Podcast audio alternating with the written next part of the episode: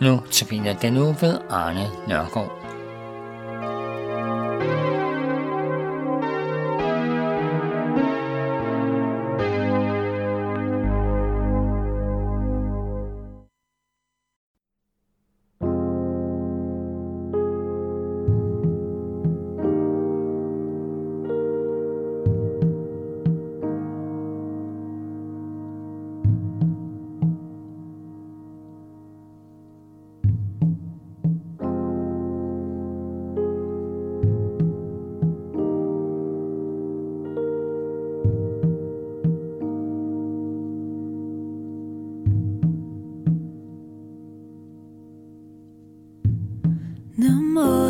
Du blot være barn og ikke tjener.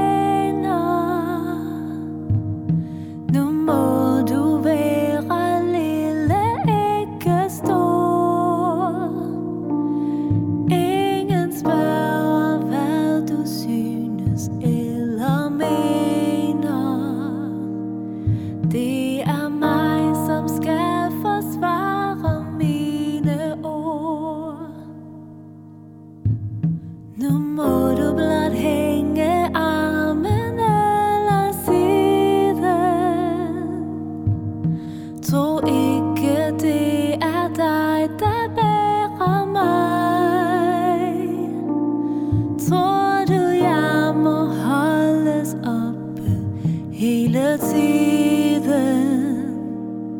Husk nu på,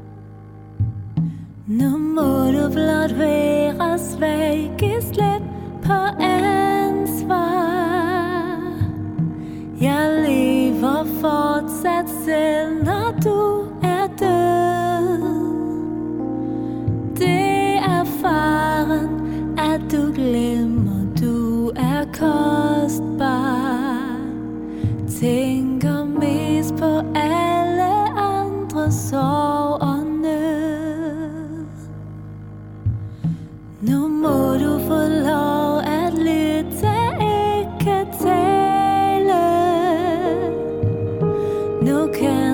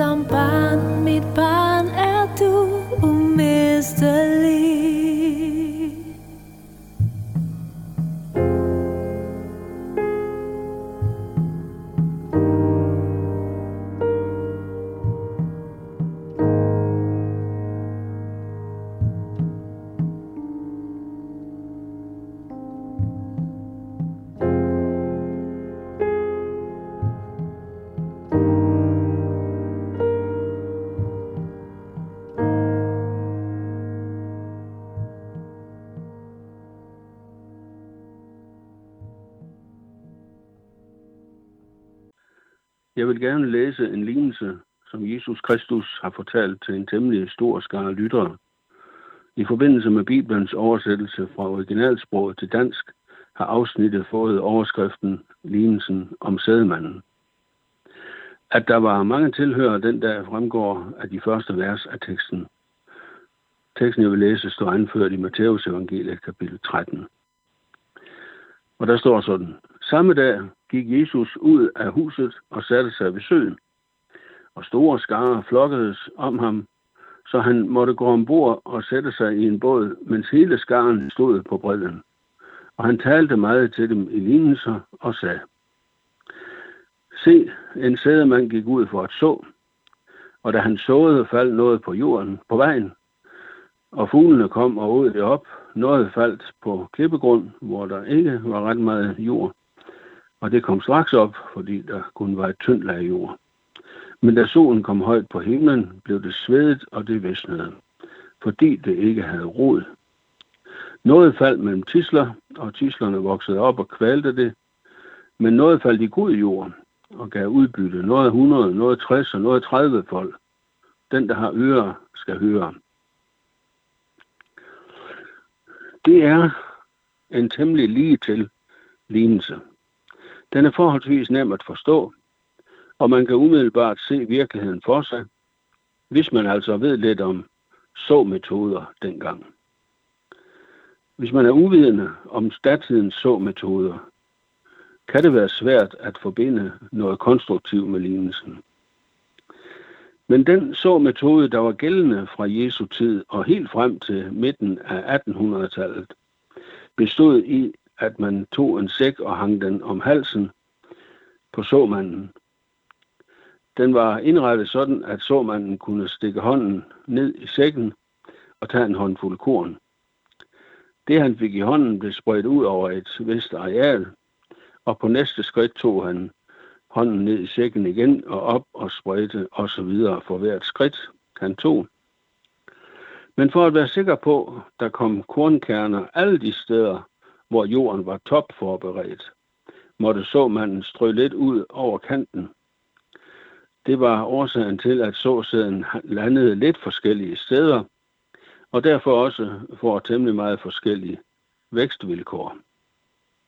Det, er lidt, det var lidt om lignelsens praktiske forståelse, altså den situation, den umiddelbart beskriver.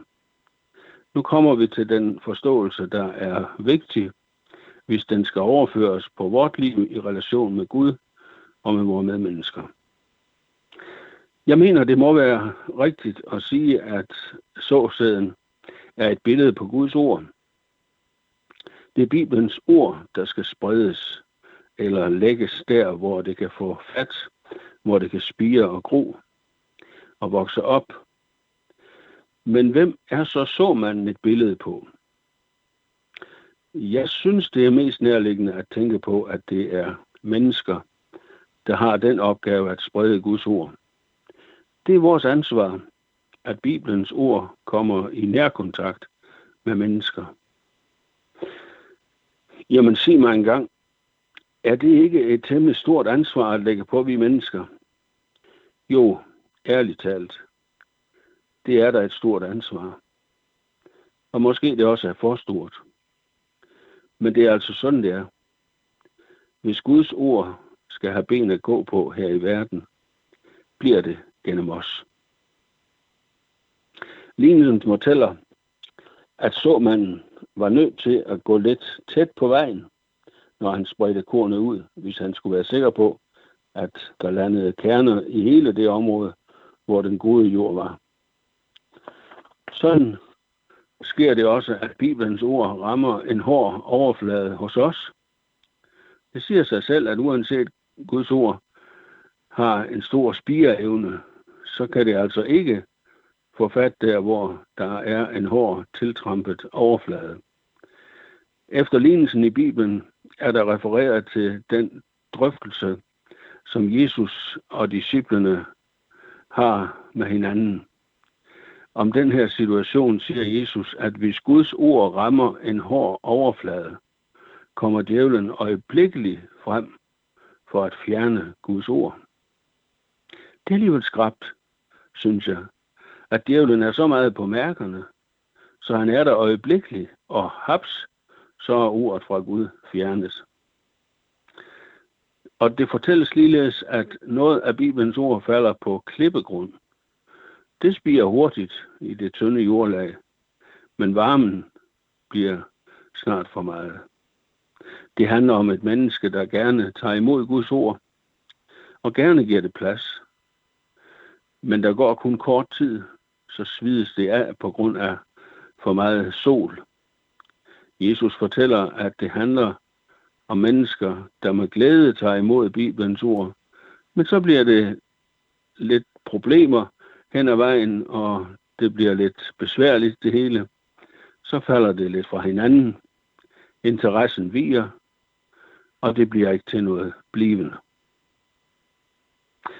Så har lignelsen også en beskrivelse af, at noget af såsiden falder blandt tisler. Jesus siger, at det handler om, at verdens bekymring og rigdommens blindværk kvæler Guds ord, så det ikke slår sig igennem. I virkeligheden er det kun der, hvor vi mennesker tager imod Guds ord og lader os sige af det, at det for alvor kommer til at gøre gavn. I lignelsen fortæller Jesus, at noget af såkornet falder i den gode jord, der hvor kernerne kan lægge sig til rette mellem rillerne i jorden og blive dækket af jord. Sådan skal det også være med vi mennesker. Vi skal sørge for, at der altid er gode landingspladser for Guds ord, når noget bliver sået hos os. Vi skal bruge tid på vi skal ikke bruge tid på de dårlige landingspladser. Vi skal i stedet koncentrere os om at forberede landingsplads der, hvor de bedste grovilkår findes. Guds ord, det er vort arvegods. Det skal vort afkomst være. Det skal vort Gud giv os i vor grav den ros, vi holdt højt i ære. Det vor hjælp i nød, vor trøst i liv og død. O Gud, i hvor det går, lad dog, mens verden står, det i vor æt nedarves.